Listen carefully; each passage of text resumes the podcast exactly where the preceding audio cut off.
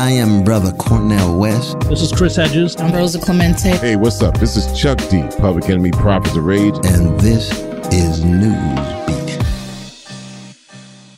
Symbols of pride for Italian Americans. Painful reminders of historical injustices and brutal atrocities for indigenous peoples. Statues of controversial 15th century explorer Christopher Columbus have been decapitated, toppled, or taken down in cities and towns across the United States amid the ongoing protests against racial injustice and police brutality sparked by the killing of unarmed African American George Floyd by a white Minneapolis police officer back in May.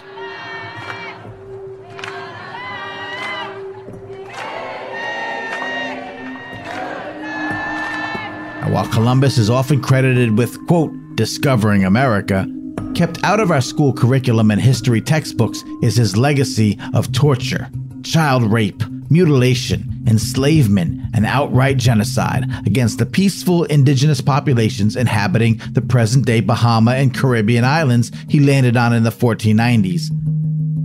These atrocities have found renewed focus amid the demands for equality and reform sweeping the country.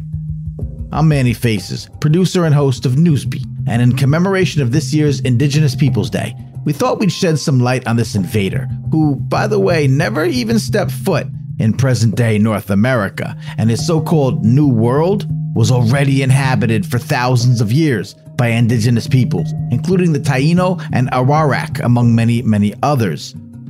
Explaining Columbus's horrific truths is longtime Mohawk activist and radio broadcaster John Kane, host of native talk show and podcast Let's Talk Native, who lives on the Seneca Nation territory of Cattaraugus in western New York. Now, please be sure to rate and review Newsbeat wherever you listen to podcasts Apple, Spotify, Stitcher, and visit usnewsbeat.com for all of our previous full episodes and unique blend of social justice journalism and independent hip hop. But be sure to also check out letstalknative.com for more about John Kane's show. For now, here's John breaking down Christopher Columbus.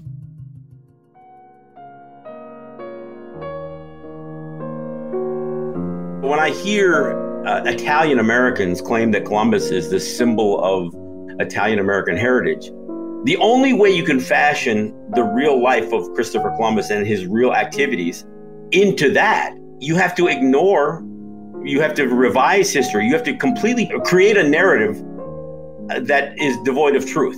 I mean, when, when Columbus landed at the Caribbean islands, he started first right at the bat called us Indians, and and it wasn't because you know like some people suggest that it's it was Spanish for Indios, uh, you know some like of God or something like that, and, and that's not true. He believed and actually died believing that he had reached the easternmost islands of Indonesia, not the landmass of India, but Indonesia. So he, he thought he was in the East Indies, what the Europeans were calling the East Indies. And of course, then they turn around and they call the Caribbean the West Indies because of that mistake.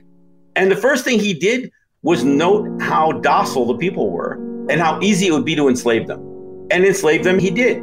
He put them into a system where they had to go find him valuables. They had to find him gold in particular. They give them these bells or these thimbles, they call them, and they'd have to fill with gold. And if they didn't, they they cut off their hands. They hang them around their neck so they can go off and bleed to death. The first transatlantic slave ship was not black Africans being brought to the Western Hemisphere. It was natives, oftentimes native children, little girls in particular, that Columbus sent back to Spain for slaves, sex slaves in particular. And he, he boasted about how, how many Castellanos a nine or 10 year old girl would bring in the European market. So, this is the, the reality. Slavery, uh, the beginning of what would be a 500 year genocide. There were, were people that they, they murdered, they executed, they even mocked some of their own religious beliefs by executing native people 13 at a time yeah, to represent the, the 12 apostles and Jesus Christ. I mean, I don't know what religious ceremony that could possibly uh, represent, but they even made a mockery of their own religious beliefs, and religious leaders condemned him. And and and and again, Christopher Columbus was not Italian in the sense of what we understand an Italian to be today.